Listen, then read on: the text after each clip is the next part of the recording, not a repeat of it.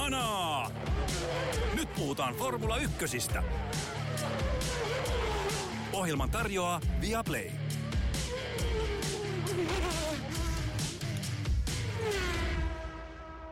Sunnuntain illassa ajettiin erikoinen F1-osakilpailu Sao Paulossa Brasiliassa. Sprinttiviikonloppu on jälleen kerran takanapäin. Ja enää kaksi osakilpailua jäljellä kaudella 2023. Max Verstappen voitti Brasiliassa, se ei liene suuri shokki. Hänen takanaan nähtiin mielenkiintoista kilvanajoa ihan kisan viimeisille metreille asti mo- monien eri kuskien välillä. Joonas Kuisma, pistetäänkö hana? Jaksa, jaksa. Hana, hana. hyvä, hyvä. Ö, aika värikäs ja kiinnostava viikonloppu mun mielestä takana. Kisa itsessään voittotaistelu ei valitettavasti taaskaan tarjonnut suuria ihmetyksiä, mutta mun mielestä oli ihan lähtien siitä, että nähtiin aikaa, jossa hyvin erikoisia käänteitä keliolosuhteiden ja taktisten valintojen takia, niin mun mielestä niin viikonlopussa piisasi mielenkiintoa alusta loppuun asti. Joo, kyllä mä olen ihan samaa mieltä, että tota, toi osakilpailu keskiosaltaan jätti mut aika kylmäksi, mutta täytyy sanoa, että sitten pappa Fernando Alonso tota, viimeisillä kierroksilla niin jätti vielä semmoisen hyvin lämpimän fiiliksen, että kuitenkin kannatti seurata. Vaihteleva viikonloppu, mutta tota, ehkä enemmän häviäjiä kuin voittajia, sanotaan näin. Mitä tarkoitat? Mulle jäi monesta fiilis, vaikka siitä, että Lando Norris oli kaksi kertaa toinen, että ei vaan palaa Max Verstappenia kohtaan. Um, Ferrarille jäi huono maku, Mercedekselle jäi huono maku. Um, Aston Martin oli voittaja, Max Verstappen oli voittaja, mutta paljon, paljon oli keskeytyksiä, paljon tota, epäonnisia kuljettajia, niin tota, sitä ehkä meinasin. Joo, ihan totta, ihan totta tuo. Ähm, tosiaan hyvin kiinnostavaa, jos ajattelee itse osakilpailusta, että keskeyttäneitä oli äh, peräti kuusin kappaleen tai viisi, ja sitten Charles Leclerc, joka ajoi auton hydrauliikka petti ja hän ajoi seinään. Se oli hyvin erikoisen näköinen tilanne lämmittelykierroksen ulos. Ei olisi ollut ensimmäinen laatua, mutta joka tapauksessa erikoinen tilanne. Mutta tota, ja sitten tietysti ehkä tylsintä kisan kannalta oli se, että, että sen lisäksi, että tuli kuusi keskeytystä, mikä tuo aina oman värinsä, niin sekä Daniel Ricardon että Oscar Piastrin kisat meni pilalle ää, tämän ensimmäisen kierroksen kolarisuman takia, jolloin meillä oli oikeastaan ainoastaan 12 kilpailukykyistä autoa radalla kisan loppuun asti. Mutta aloitetaan tuolta viikonlopun alkupäästä ja aika-ajoista, koska me nähtiin tosi tosi erikoinen aikaa jo. George Russell oli nopein ensimmäisessä osiossa, Lando Norris toisessa. Ja kuten internetmaailman otsikko, otsikko kentissä saatettaisiin sanoa, sitten alkoi tapahtua. Eli aikaajun kolmas osio. Se oli värikäs. Joo, en ole kyllä nähnyt tota missään, että tulee niin kuin yön mustaa pilveä taivaalle yhtä nopeasti kuin Sao Paulossa. Se oli hä- hämmentävää. En muista enää, että missä kisalähetyksessä oli, mutta olisiko se ollut jossain tässä niin kuin sprinttivaiheessa, mutta siellä kuvattiin sellaista pientä jalkapallokenttää, jossa hieman, tota, mm, miten se nyt sanoisi, eivät ehkä aivan huippukuntoiset, vähän vanhemmat herrasmiehet pelaili jalkapalloa. Ja jotenkin tässä muistissa niin kuin yhtäkkiä siitä rauhallista futiksen pelaamista tultiin aivan hirveäseen myrskyyn. Sikälihän se muistutti viime kaudesta, eikä se ollut nimenomaan Brasiliassa viime kaudella, kun Kevin Magnussen kaikkien yllätykseksi onnistui olemaan oikeaan aikaan radalla ja voitti paalupaikan just Sao Paulossa ja sitten tippui kuin kivi varsinaisessa mm. osakilpailussa. Niin tässä oli kaikki ma- mahkut vastaavan yllätyspaaluun, mutta Max Verstappen hoiti sitten kuitenkin homma. Joo, Verstappen pääsi ihan ensimmäisten joukossa radalle. Ja periaatteessa mitä aikaisemmin siinä Q3 lähti liikkeelle, niin sitä, sitä paremman ajan siinä ehti saada. Et esimerkiksi Checo Perez joka lähti äh, ihan viimeisten joukossa, niin hänellä oli puolitoista sekuntia hitaampi kierrosaika. Joo. Koska se, siis radan kuntohan tai radan tilahan heikkeni merkittävästi, että jos ajattelee vaikkapa Verstappenin lopullista paaluaikaa, niin se oli 0,7 sekuntia hitaampi kuin koko osion nopein kierrosaika, joka oli Norrisin Q2 ajama ää, 1.10 tasan. Niin 1.10,7 oli Verstappenin paaluaika, niin se kertoo siitä, että kun, ja se, sehän itse asiassa ei johtunut vielä niinkään sateesta, oli se vähän kosteempi, mutta tuuli yltyi ihan valtavasti, kun ne tummat pilvet alkoi vyöryä sinne rataa kohti, ja siitä lähti sitten ne isoimmat ongelmat. Piastrihan, joka oli viimeisten joukossa tulossa, tulossa maaliin, niin tuuli kävi niin kovaksi, että hän menetti autonsa hallinnan ja, ja ajautui nurmikon puolelle ja Norrisin kierros meni täysin pilalle. Hän oli äh, 1,9 sekuntia hitaampi Q3 kuin oli Q2. Joo, käytännössä, niin kuin, käytännössä ajojärjestyksessä se auto, tai anteeksi, ratahuono, niin että tota, ne, jotka oli viimeisenä siellä yrittämässä, niin niille se oli kaikista mahdottomin oli draamaa, ilmeisesti joku katsomon rakenne oli sortunut, ei onneksi tullut henkilövahinkoja, mutta niin kuin siellä oli ihan kunnon myrskyjen myteri. Oli. Kaikin tavoin, kaikin tavoin tota meno oli kuin vanha SM-liigan slogan, aina sattuu ja tapahtuu. Vai miten se oli, draamaa ja rytinää tai jotain tällaista. Tota... Nykyään SM-liigan slogan, että aina saa kärsiä ja hävetä. tota, mutta sanotaan, että siis koko ajan se, kun alkoi nähdä, että siinä aika on edetessä, okei, okay, tilanne elää ja yhtäkkiä ne harmaat pilvet muuttu sysimustiksi ja muuta, niin oli tosi jännittävä seurata sitä. Ja tässä suhteessa ehkä isoin häviäjä ja isoin moka ja selkeästi oli McLaren, joka odotti, he ajattelivat, että kun normaalisti se periaatteessa menee niin, että pidä, mitä enemmän radalla ajetaan, sitä nopeammaksi radan pinta muuttuu, niin he ehtis sillä tavalla ajaa maaliin, että se sade ja, ja olot ei huononisi niin paljon, että jos se menee viimeisinä radalle noin suunnilleen, niin silloin he sais parhaat irti siitä radasta. Se oli virhelaskelmointi, sen seurauksena Norris oli seitsemäs ja Piastri kymmenes. Norris toki yhden pykälän nousi, kun Russell sai kahden lähtöruudun rangaistuksen. Mutta se oli, ei se lopulta sitten Norrisia ihan hirveästi hidastanut, mutta siihen voidaan mennä kohta. Kyllä. Siihen, mm, tota, aikaa, josta ei varmaankaan sen enempää. no hei, Lance Stroll paitsi... kolmas, Fernando Alonso neljäs, siinä oli se vähän niin kuin se Magnussenin paalu, että Astonin pojat pääsi yllättämään.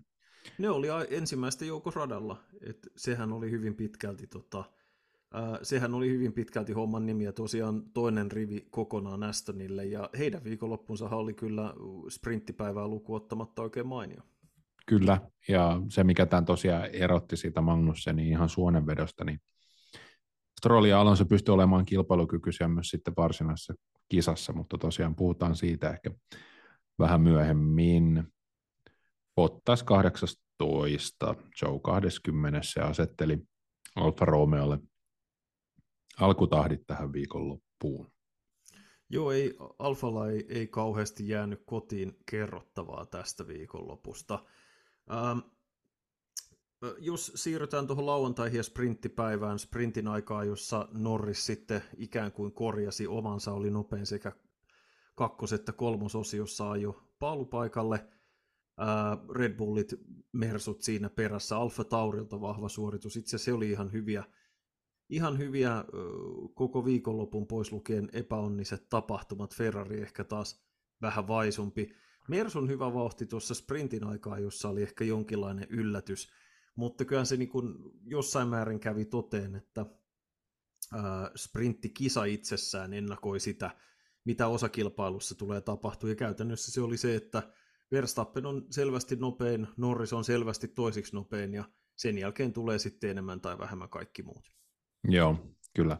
Kieltämättä nyt, kun sanot tälleen sunnuntain kisan jälkeen, missä nähtiin Mersulta aivan käsittämätön sukellus, niin sprint shootout aika ajon neljäs ja viides sija, niin pääsi vähän yllättämään näin jälkijättöisesti, että miten, miten siinä autossa tuossa kohtaa oli vauhtia.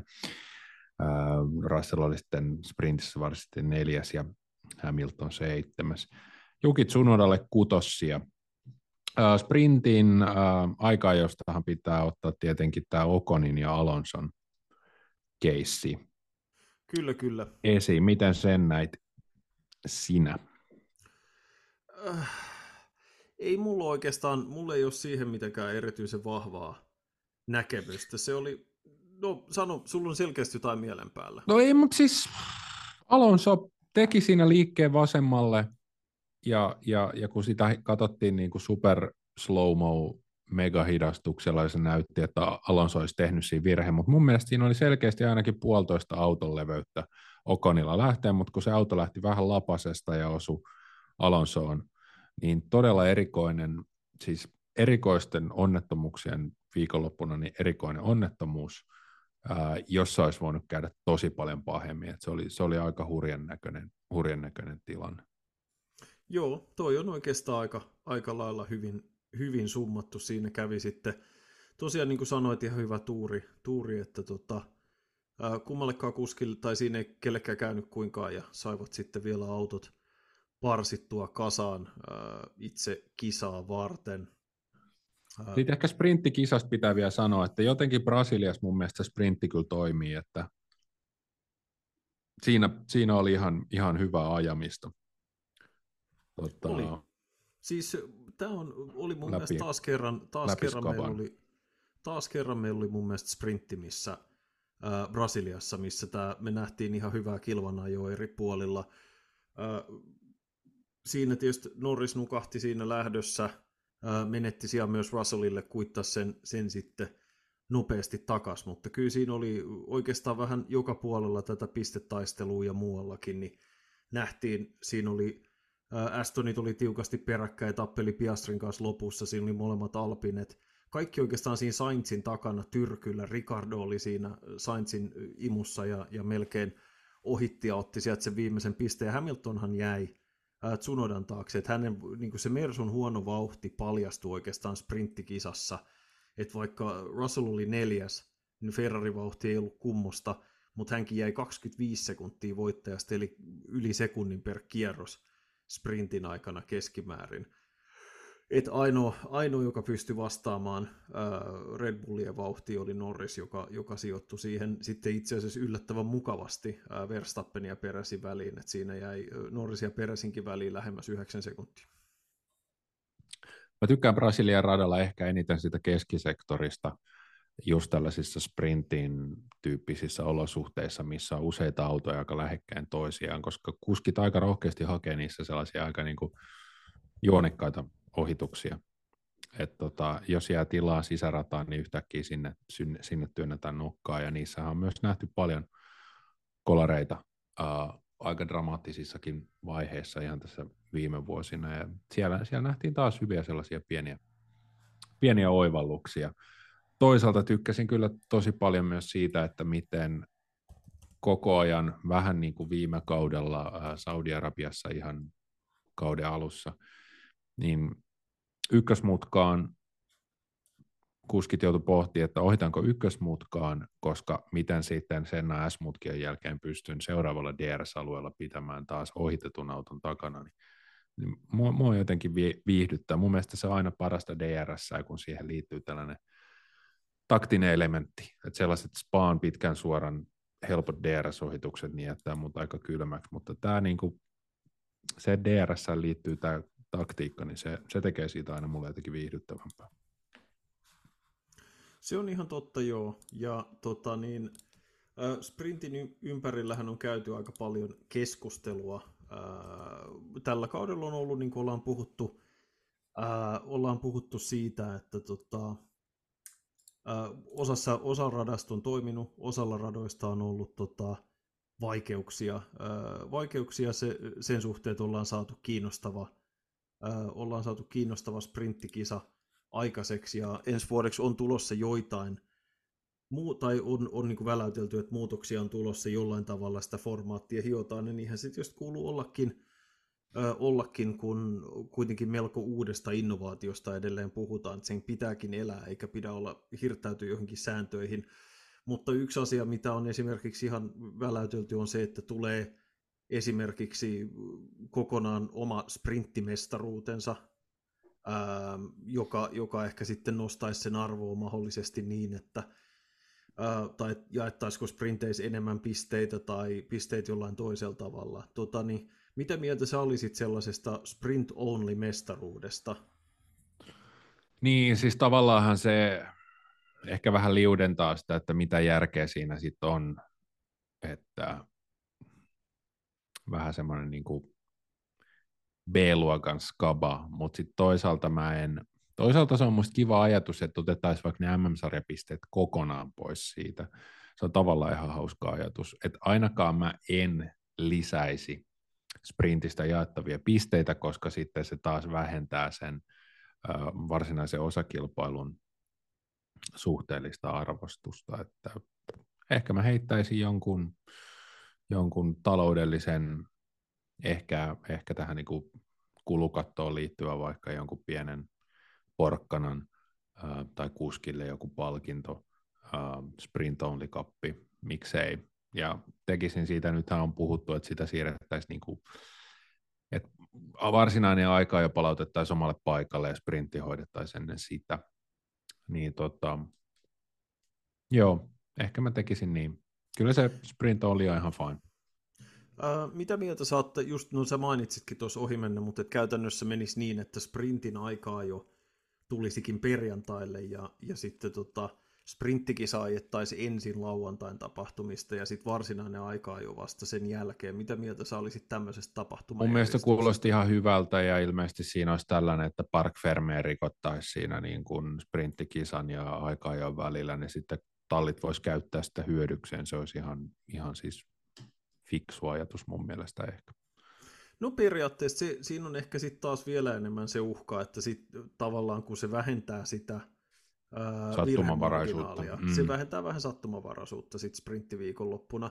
Et puolensa ja puolensa. Toisaalta sitten se, että jos löytyy ää, joku traaginen ongelma autosta, sprintti paljastaa, niin toisaalta on sinänsä ihan reilu peli antaa mahdollisuus sitten korjata se, että sinänsähän mikään mm. ei sano, että joku Park Ferme pitäisi olla joku Jeesuksen sääntö noin ylipäätänsä, että Mitä jos se asetuksista, niin, niin sitten tota, periaatteessa miksei. Että musta se oli ihan hyvä idea ja tavallaan ajatus siitä, että ehkä niin kuin sprintin aikaa jo ei ole se kaikista kiinnostavin, mutta ehkä sitten just perjantaina se, voi, se on kuitenkin kiinnostavampi kuin FP2.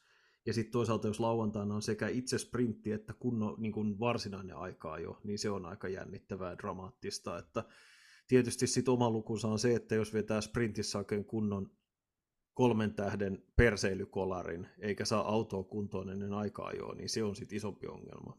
Joo, koska mä oon mä, niin mä jään nyt miettimään sitä, että siis Vuorisaarnahan tunnetaan Jeesukselta hyvin, mutta harva muistaa, että siellä lopussa hän säätää myös Park Fermestä. No kyllä, sehän, mm, sehän on. Se on. Miten, se, miten se nyt menee silleen, että seken, se, seken on menopeliään muuttava, on siitä ikuisesti kärsivä. Juuri näin. Mm-hmm. jotenkin, jotenkin tolla tavalla mä muistaisin, että se menee. Se käytiin mun strippileirillä läpi. Kyllä, et, läpi. et, et saa vaihtaa Aasia aikaa jonne kisan välillä. on tuhmaa. Joo, grab that ass, sanoi jo Jeesus. tota, niin, se on aasi. On, on, on, on. Se on aasi. Joo. Ei sillä ole mitään muita merkityksiä. tota, niin. Anyway, Mennään eteenpäin. Uh... Siinä ei ole shake down, vaan siinä on shake that ass for me. voi voi. No niin, okei. Okay. Aika hyvä. Toi oli aika hyvä. hyvä. Kausi alkaa vetää viimeisiä ään. Tässäkin äh, sprintistä mainittakoon äh, Valtteri Bottaksen ja Alfan murheellinen viikonloppu jatkui siinä ihan yhtä lailla. Bottas oli toisiksi viimeinen sprintissä ja Guan Yu Zhou siellä 17 molemmat. Molemmat täysin täysin ynnä muuta, ynnä muuta osastoa. Itse osakilpailuun, jos siirrytään, niin siinä riitti tapahtumia, vaikka Verstappen voitti lopulta vain kahdeksan sekunnin erolla, niin tota, heti alussa rytisi. Ähm, Ootas nyt, että mä muistan ne kuskit oikein. Se oli Magnussen ja Albon. Albon. osu yhteen hyvin vahingonomaisesti pääsuoralla, ja siinä, siinä sitten aika moni autoista kärsi, äh, kärsi osana, osana vahinkoa Piastri ja Ricardo molemmat. Ricardon auto on aika pelottavasti osu, toisesta näistä autoista irronnut rengas, joka jysähti siihen päälle, onneksi ei päähän. Piastrin autosta, muistaakseni siitä, että toi Magnussen osui siihen, niin, os, tota, niin takasiipi vaurioitui ja takaosa autosta, mikä sitten pilasi hänen kisansa, mutta tota, siitä punainen lippu, siinä oli äh, kuitenkin hyötyä, Norris hyökkäsi kuudennet sieltä toiseksi, ja kun ajettiin ensin varikon läpi, että saatiin ensimmäinen kierros ajettua, niin Norris sai myös pitää kakkossiansa. Joo, ja tietenkin tätä koko hommaa edelsi vielä se Leclerkin ulosajo siinä lämmittelykierroksella. Joku elektroninen juttu oli ollut, mikä sitten oli sotkenut koko hydrauliikan ja takapyörät lukkoa, auto ajo kelvoton ja seinään. Ähm, sanos nyt vielä, tota, Astonit, Astonit, Astonit, Astonit. Niin, se oli, eikö niin, eli se oli, se oli varsinaisessa osakilpailussa Stroll kolmantena, Alonso Kyllä. neljäntenä, Leclerc putoaa edestä. Alonsolla on nelosruudussa kaikki mahdollisuudet hyökätä kunnolla Max Verstappenin kimppuun, ja mitä pojat tekee, molemmilta surkea lähtö. Siitä lähdettiin liikkeelle. Joo, hyvin äkkiähän Norris tuli sieltä Alonson takaa ja kuittasi ohi ja harkitsi hetkellisesti Verstappenin haastamista ekaan mutkaan, mutta tuli sitten jo niin kaukaa, että ei mitään järkeä. Ja siinä taisi,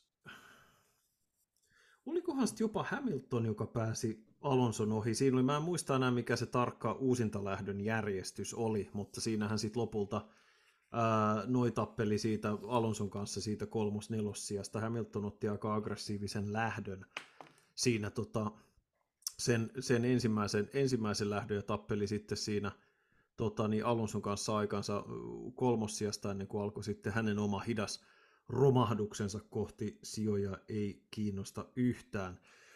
Niin tota, mutta sitten taas tulee uusinta lähtö, Norris pääsee Verstappenin rinnalle, ei onnistu yhtä hyvin startissa, piti sijoituksensa ja sitten toisaalta Astonit oli, oli paremmassa vauhdissa. Joo. Uh, Verstappen ja Norrisin taistelu, mitä ajattelit siitä? Se oli nimittäin aika kiinnostavaa. Juusella Niki fiilisteli ainakin sitä, että Verstappen olisi tahallaan vähän niin kuin leikkinyt Norrisilla, minkä sitten Max vähän niin kuin myönsi, myönsi jälkikäteen, että päästi vähän lähelle, antoi tehdä sinne nelosmutkaan puolivillaisen ohitusyrityksen, samalla ohjas likaiselle puolelle, pakotti kuluttamaan renkaita ja sitten se olikin siinä. Mm. Se on ihan mahdollista, että kyllähän siinä alkuvaiheessa Norris pysyi lähellä ja, ja pysyi siinä DRS-etäisyydellä, niin siis on mahdollista, että, että se on jopa ollut noin laskelmoitua. Ja sitten toisaalta Norris, joka on, on saanut, jos jostain ihan hyvällä syyllä pyyhkeitä tässä varsin hyvän kauden aikana, on se, että kun hän kisaa Verstappenin kanssa, niin hän ajaa liian kiltisti. Sehän me nähtiin mm. jo sprintin lähdössä, että ei syöksynyt siihen mutkaan kauhean aggressiivisesti, vaan vähän ikään kuin teki tietää, että se nähtiin taas tässä kisassa, että e, ei ole ihan yhtä armoton ohitusyrityksissään kuin mitä on tota, monia muita vastaan. Niin mun mielestä ehkä siinä, se ohitusyritys oli ihan kunnollinen, mikä me nähtiin, nähtiin tässä varsinaisessa osakilpailussa. Toki olisi tarvinnut vielä aika monta yritystä, että olisi oikeasti päässyt ohi, mutta vähän siis yleisellä tasolla jo ihan mahdollista, että Verstappen myös niin tietää jollain lailla, että Norris ei ihan hulluinta mahdollista yritystä sen kanssa tee, koska nehän on erittäin hyvät frendit. Mutta toi on kiinnostava tavallaan avaus, koska ajatellen ensi kautta, jos McLaren pystyisi tuomaan autonsa entistä enemmän lähelle Red Bullia, niin jos First Maxilla ja Landolla on tämmöinen alfa-beta-suhde, jossa Max on se ykköskoira, niin Landonhan pitää tämän jollain tavalla ratkaista ensi kauteen mennessä.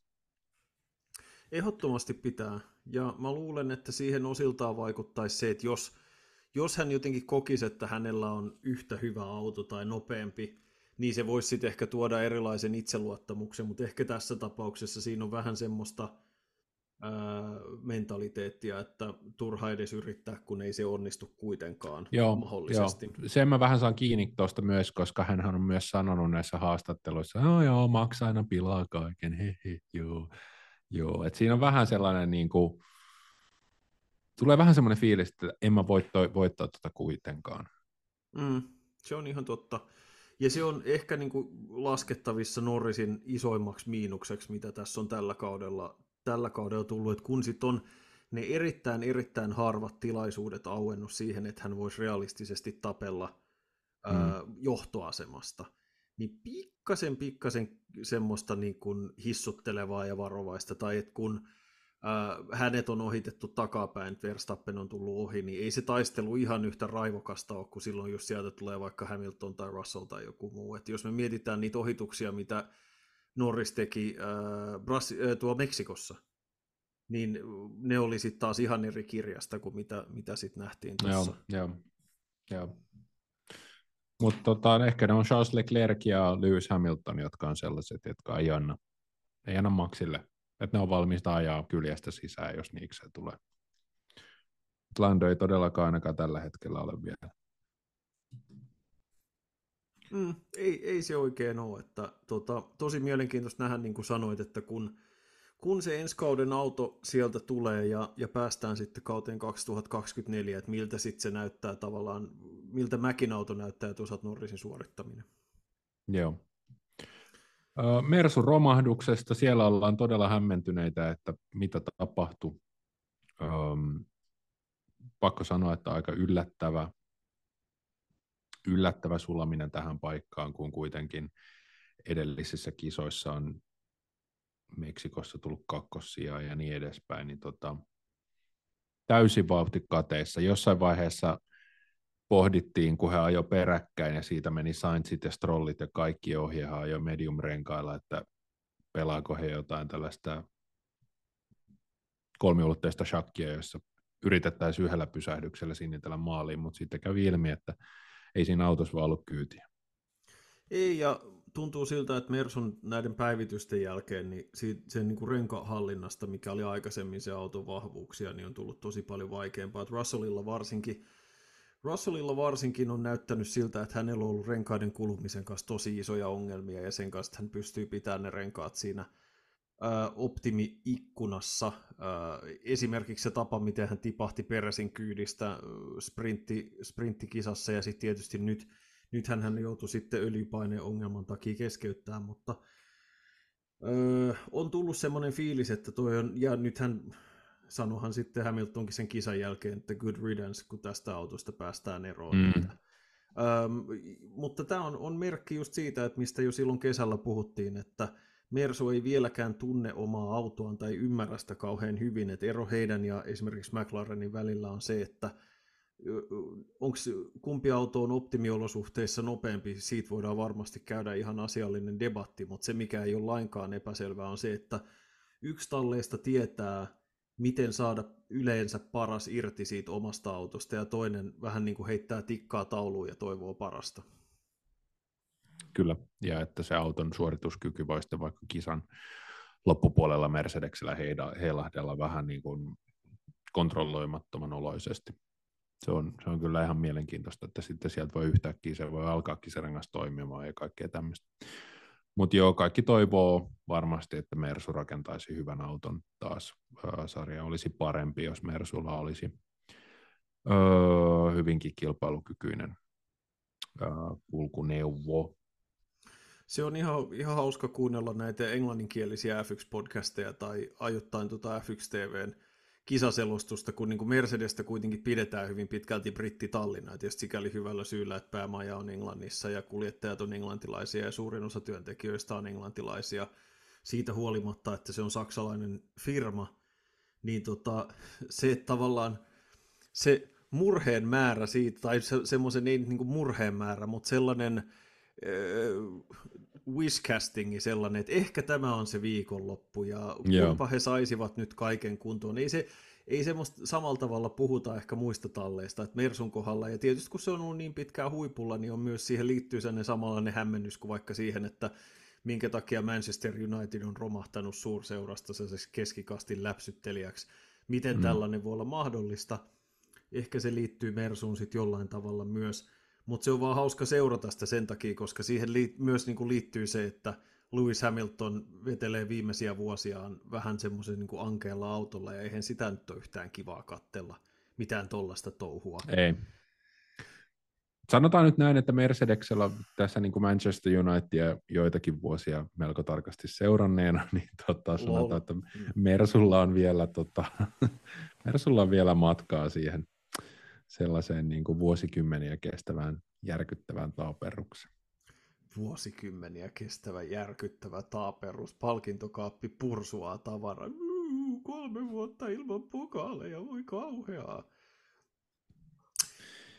Se on, no... Ei, nämä... ole, haasta, ei ole haastanut lähellekään valioliikavoitosta vuosikymmenen. Voi ei, voi ei. Niin, no mutta puhut, sä sanoit suurseurasta. Jos sä haluat niin kuin tavoitella Everton Cupin voittoa, niin se on sitten Evertonille ja näillä. Mutta jos puhutaan mm. isoista seuroista. Niin, mutta nykyisin ne ei ole enää sitä. Niin, voi voi. Niin, It's niin. so sad. Mutta Hens tota... vuosikymmenen taaperus. Joo, kyllä. No. Mä, mä luulen, että sympatiaa ei heru ihan kauheasti. Mutta no, tota... varmaan ei tarvitakaan. anyway, Kaikkea ei, hyvää Crystal sitä... Päliselle. Ehkä mm-hmm. mhm. päästä joskus eurokentille. Se olisi, ei olisi itse asiassa ensimmäinen kerta. 90-luvun loppupuolella taisi olla kertaalleen Intertotokapissa, silloin kun se oli englantilaisten osalta, se oli englantilaisten osalta osallistumispohjalta. Ne oli pudonnut valioliigasta 98, mä tiedän, sori, mä pahoittelen kaikille kuulijoille, me ollaan eksytty niin kauas aiheesta, mutta nyt kun sä sanoit noin ilkeästi, niin... Jalkapallon haas ne oli ainoa, ne oli ainoa joka tota, il, ilmoitti kiinnostuksestaan pelata siellä, ja sitten ne pelasi siellä Divari-jengin, ja hävisi ekalla rundilla jollekin turkkilaisjengille, olisiko se ollut Samsung Sporille tai jollekin tuollaiselle, ja se oli siinä, se oli kuin, tervetuloa Eurooppa, hyvästi Eurooppa. Juuri se näin. on ihan siisti. Jokainen tulos on iloinen yllätys. Anyway, Puhutaan nyt vielä Fernando Alonsosta tähän loppuun. Hei, Oli... Mä halusin ehdottomasti Aston nyt... Martinin tähän. Otetaan Alonso ihan kohta, mutta aloitetaan Astonista sen takia, koska me ollaan mm-hmm. hyvällä syyllä moitittu Aston Martinia ää, monin eri värikkään sanakääntein heidän surkeasta loppukesästä ja syyskaudesta. Ja tota, mitä ilmeisimmin, mitä he tekivät, olivat, että he, oli, että he katsoivat heidän autoja ja totesivat, että nämä meidän päivitykset on ollut ihan hanurista, ja nyt me laitetaan tämä auto takaisin sellaiseen lyöntiin, että tätä voi ihminen ajaa ja lopputulos oli se, että kolmas ja viides. Niin aika älytöntä. Uskomatonta touhua. Oletko ihan niin kuin lukenut ton, että, että toi on ihan faktaa? Siis mä katoin, olisikohan se ollut, kattelin uudestaan tyyliin F1 TVltä joko aikaa jo tai sitten äh, sprinttikisaa sprinttikisaa, ja, ja siinä tota, niin, mun mielestä mainittiin siitä, että ne optimoi autonsa silleen, että ne arvioi, että mitkä niistä päivityksistä ei ole toiminut sellaisella tavalla kuin he haluaisivat. Joo. Ja siis vaan se tapa, miten se muotoiltiin, oli se, että he palasivat sellaiseen versioon autosta, joka toimi kuskeille paremmin. Tämä oli se, miten se muotoiltiin, joten mun oletus on se, että ne on todennut ainakin osan niistä kauden aikana tulleista päivityksistä tehottomiksi ja, ja tota, palannut, tai ainakin vanhaan tapaan sitten säätää autoa, koska selvästi jos me ajatellaan vaikka Lance Strollia, jolle se auto oli kuukausikaupalla lähes mahdoton ajettava, hän oli seinässä harva se viikonloppu ja surkeita tuloksia, niin nyt yhtäkkiä uskaltaisiko jopa sanoa, että virheetön viikonloppu. No ei uskalla, koska se lähtö esimerkiksi oli heikko, mutta... Tota... No älä nyt takeru siitä. mutta kauden parasta tekemistä Lanselta, ehdottomasti. Äh, onhan sitä nyt ihan uskomatonta, että auto on kehitetty ja sitten tosiaan aletaan niin kuin työstää takaisinpäin, vähän kuin salapoliisi romaanissa, äh, ruuvi kerrallaan sitä autoa äh, kohti, ja, kohti mennyttä ja ensimmäinen palkintokorkeus ja kahdeksan osa kilpailu Hollannissa oli Alonso kakkonen. Tämä on ollut hyvin mystinen kausi Aston Martinilta, voi hyvänä aika. En, en usko, että tuota, tulee ihan heti mieleen tällaisia niin kuin Formula 1. Että Ei. on niin kuin aivan huippu, huipulla käytännössä toiseksi paras auto alkukaudesta ja sitten aivan blankko, surkeeta, ja sitten vähän tota, otetaan päivityksiä veksiä ja yhtäkkiä ollaan taas ihan ok. No ei kyllä heti tule mieleen, että jos joku kuulijoista muistaa, niin pistäkää, pistäkää viestiä, että ihan tällaisia ei, ei ole kyllä nähty. Että, ja siis Strollista mun mielestä ehkä paras asia, mitä hänen kisastaan voi sanoa, on se, että häntä ei nähty kamerassa melkein kertaakaan. Mm. Mikä on yleensä Strollin kohdalla tarkoittaa sitä, että ihan solidi suoritus. Joo. koska sitä ei ohiteta kierroksella eikä se ole seinässä. Ja se oli mm. kuitenkin, se oli aika jos nopeampi kuin Alonso, ei pelkästään tässä sään vaikuttamassa vikasosiossa, vaan myös Q1. Ja tota, lähti edeltä kisaan, ajoauto varmasti maaliin 10 sekuntia ennen Saintsia maalissa, ää, molempia Mersuja nopeampi. Oikein hyvä suoritus. Ja sekin, mietin, että sekä Mer- McLaren että Aston Martin molemmat oli Mercedeksiin nopeampi käytännössä koko viikonloppuun. Et sprintti meni Astonilta päin mäntyä, mutta se nyt sallittakoon. Kyllä.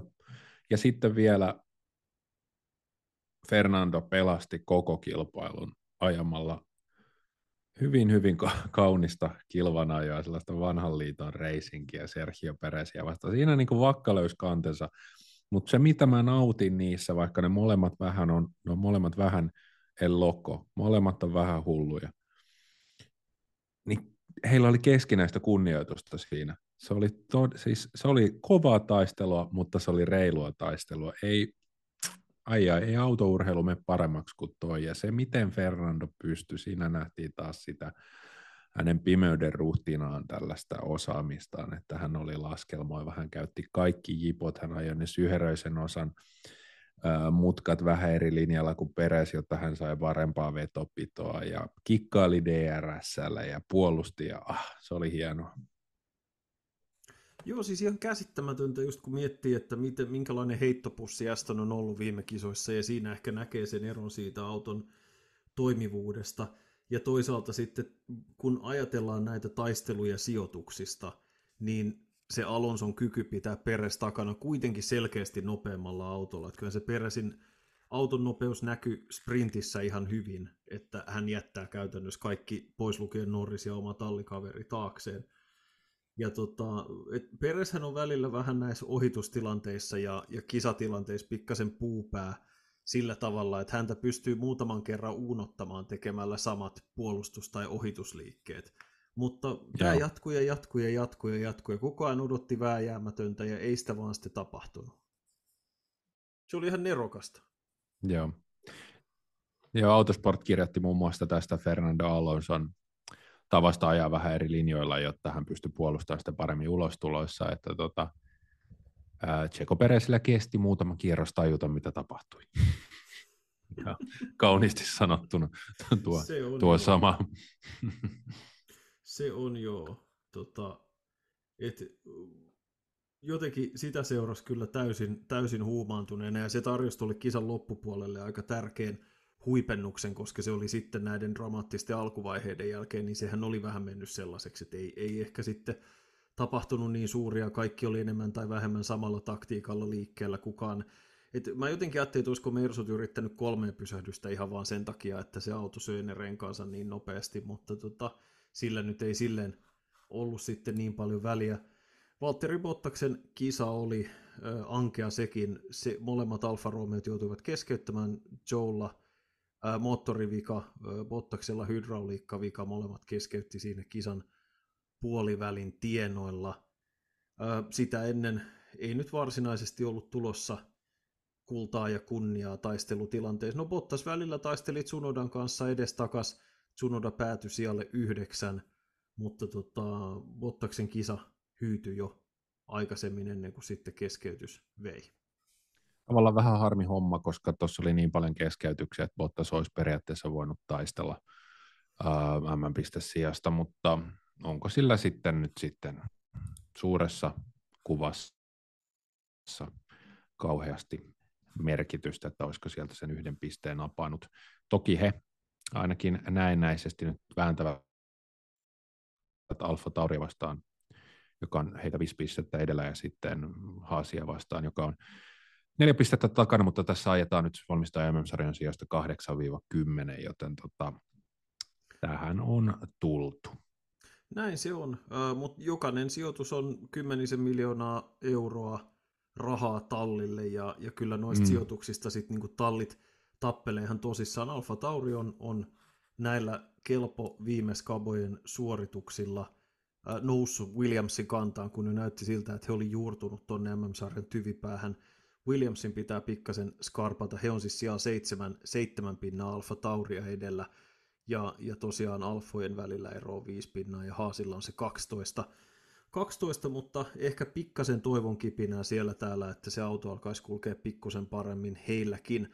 Kaksi kisaa ainoastaan jäljellä tätä kautta Las Vegas.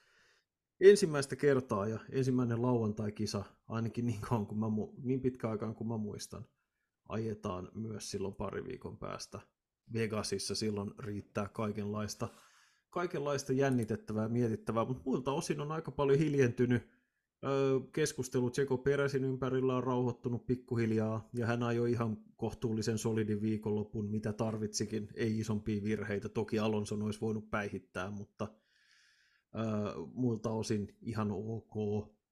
Äh, kuskimarkkinat on muiltakin osin aika hiljaiset. Ei ole tapahtunut nyt mitään ihan järisyttävän suuria draamoja viime päivinä.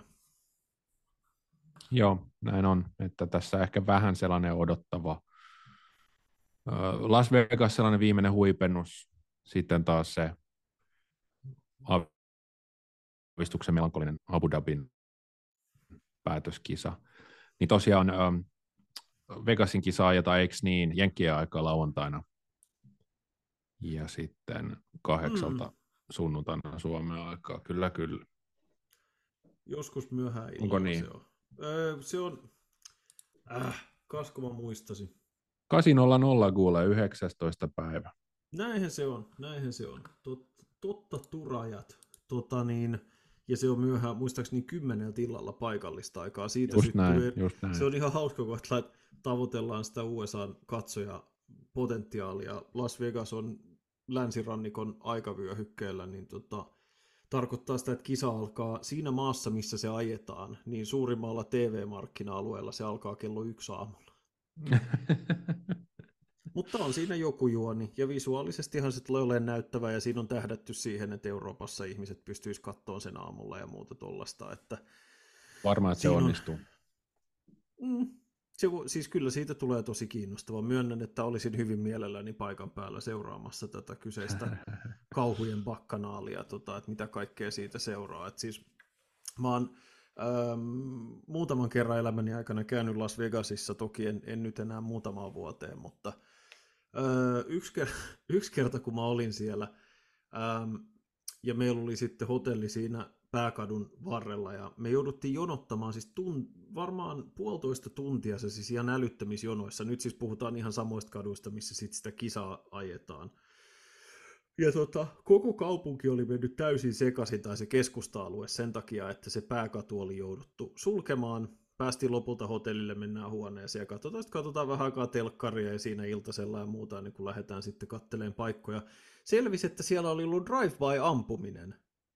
Joku räppäri oli ammuttu autoonsa. No niin. Joo. tota, niin, se oli sitten semmoinen, että jahas, lähdetäänkö heti, heti sitten bilettämään. Ja Tota, niin, mut, joo, se oli no, ilmeisesti joo. joku yllätys, yllätys, joku räppibiifi se oli ollut. Tota, niin, ja Range Roverissa oli tullut sitten rumaan jälkeen, mutta pointti on siis se, että kun paikalliset on Las Vegasissa aika kiukkuisia siitä, että kun sitä viikkokaupalla tietysti joudutaan rakentamaan etukäteen sitä rahaa, rataa ja kaikki mestat suljettuna ja muuta tuollaista, niin kaupungissa liikkuminen on erittäin vaikeaa ja, ja tota, hyvin, hyvin jännä, että kun sinne tulee sitten 100 000 ylimääräistä F1-fania kaupunkiin vielä, että miten niin kuin jumissa se kaikki silloin on. Mutta se ei ole onneksi meidän murhe. Yksi asia, ei vielä, yksi no. asia vielä ennen kuin lopetetaan. Audi. Ähm, aika paljon nyt alkaa Joonas olla huhuja siitä, eikä pelkästään enää ihan, ihan niin kuin tuulesta temmatun olosia. Lähti siis Der Spiegelin uutisesta – Tunnemme, mm-hmm. että he eivät yleensä revi asioita ihan sattuman varaisista paikoista. Ja yksi ranskalaislehti, jonka nimeä mä en valitettavasti muista, ja sen jälkeen muun muassa Auto Motor und Sport, saksalaislehti, alkoivat uutisoida, että Audilla on tullut vähän semmoinen tilanne, että ei ne ehkä halukkaan ajaa formulaa. Jaha. Ja to, joo, ja että he olisivatkin harkitsemassa vetäytymistä F1 ennen kuin ovat ehtineet edes aloittaa. No sehän on ihan täysi katastrofi Sauberille. On. Sehän olisi aivan kammottava asia heille. Joo, siis niin sanoma. Eli he ovat pistäneet niin kuin tulevaisuuden rahoituksen siitä, että he ovat pistäneet tulevan rahoituksen, että se tulee sieltä ja nyt se katoaa, niin Sauber jäisi sitten täysin tyhjän päälle. Joo, ja siis se on tosi outo tilanne muutenkin, koska Audi on nyt, siis Audissa tapahtui iso muutos tänä vuonna. Markus Doisman, joka oli Audin pääjohtaja, hän oli se, joka voimakkaimmin ajoi F1-projektia. No, hän lähti siltä paikalta pois, tuli uusi mies tilalle. Uutta miestä ei niin paljon autourheilu kiinnosta, ja F1-projekti on nyt jo maksanut varmaan 100 miljoonaa tai jotain, on rakennettu mm. uutta tehdasta ja palkattu valtavasti väkeä ja investoitu kehitystyöhön ja markkinointiin ja kaikkeen. Ja, tota, ja sitten tavallaan, että heillä sit Audin täytyy tehdä aika isoja strategisia muutoksia. Heillä ilmeisesti talous ei ole sujunut niin hyvin. Todennäköisesti tarkoittaa, että ei ole tullut niin paljon voittoa kuin haluaisivat. Niin mm. tota, eli leikkauksia on tulossa ja, ja työpaikkojen vähennyksiä. Ja Der Spiegelin mukaan, vaikka asia ei ole yksiselitteisesti nimetty, niin Audissa on alettu etsiä säästökohteita, ja F1 on yksi sellainen, joka saattaa olla säästökohde. Sauber kertoi puolestaan, että mitään tällaista ei ole heidän tiedossa. Kaikki, mitä okay. Audilta on kuulunut, se, että kaikki jatkuu suunnitelman mukaan, investoinnit jatkuu suunnitelman mukaan, kaikki menee tosi hyvin ja kaikilla on kivaa. Eli siitä mä en tiedä mitään, mutta tässä on ollut nyt viimeiset puolitoista kaksi viikkoa on ollut tasaisesti uutisointia siitä, että Audi vakavasti harkitsee vetäytymistä F1-hankkeesta. Ja Hyvin kiinnostavaa kyllä, ja huolestuttavaa.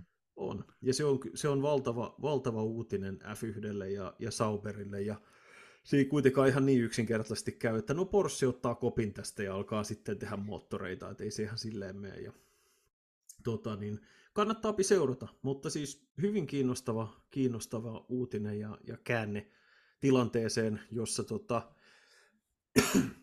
mikä on erikoista, että jos Audi on nyt tavallaan tehnyt jo suurimman osan niistä tosi kalliista investoinneista, mutta sitten he, he ei lähtisi mukaan, kun se hyvä osuus alkaa, eli kun suurin osa rahasta on tuhlattu ja tullaan siihen kohtaan, että sä saat ne valtavat markkinointihyödyt. Että on se isoin kritiikki tälle uutisoinnille, että eihän kukaan voisi ajatella tällaisella tavalla. Mutta mm, en, en osaa sanoa, että niin kuin sanottu, yleensä Der Spiegel ei, ei vedä uutisaiheita ihan hatusta. Ei, ei. Ja se voi olla, että kohtaan äh, Andretti Motorsportille tarjotaan taas, että pitäisikö sittenkin ostaa talli. se voi olla, se voi olla. Joonas, kiitos lämpimästi jälleen kerran, kiitos meidän kuulijat, kiitos kaikki. Meidän on aika pistää hanat kiinni tältä viikolta. Me palaamme asiaan ensi viikolla, silloin vilkastaan kohti hämöttävää Las Vegasin GPtä. Kaksi osakilpailua tosiaan jäljellä, kausi käy vähin ennen kuin kokonaan loppuu. Me tapamme jälleen ensi, kerran, ensi viikolla seuraavan kerran siihen saakka. Kiitos ja moi moi.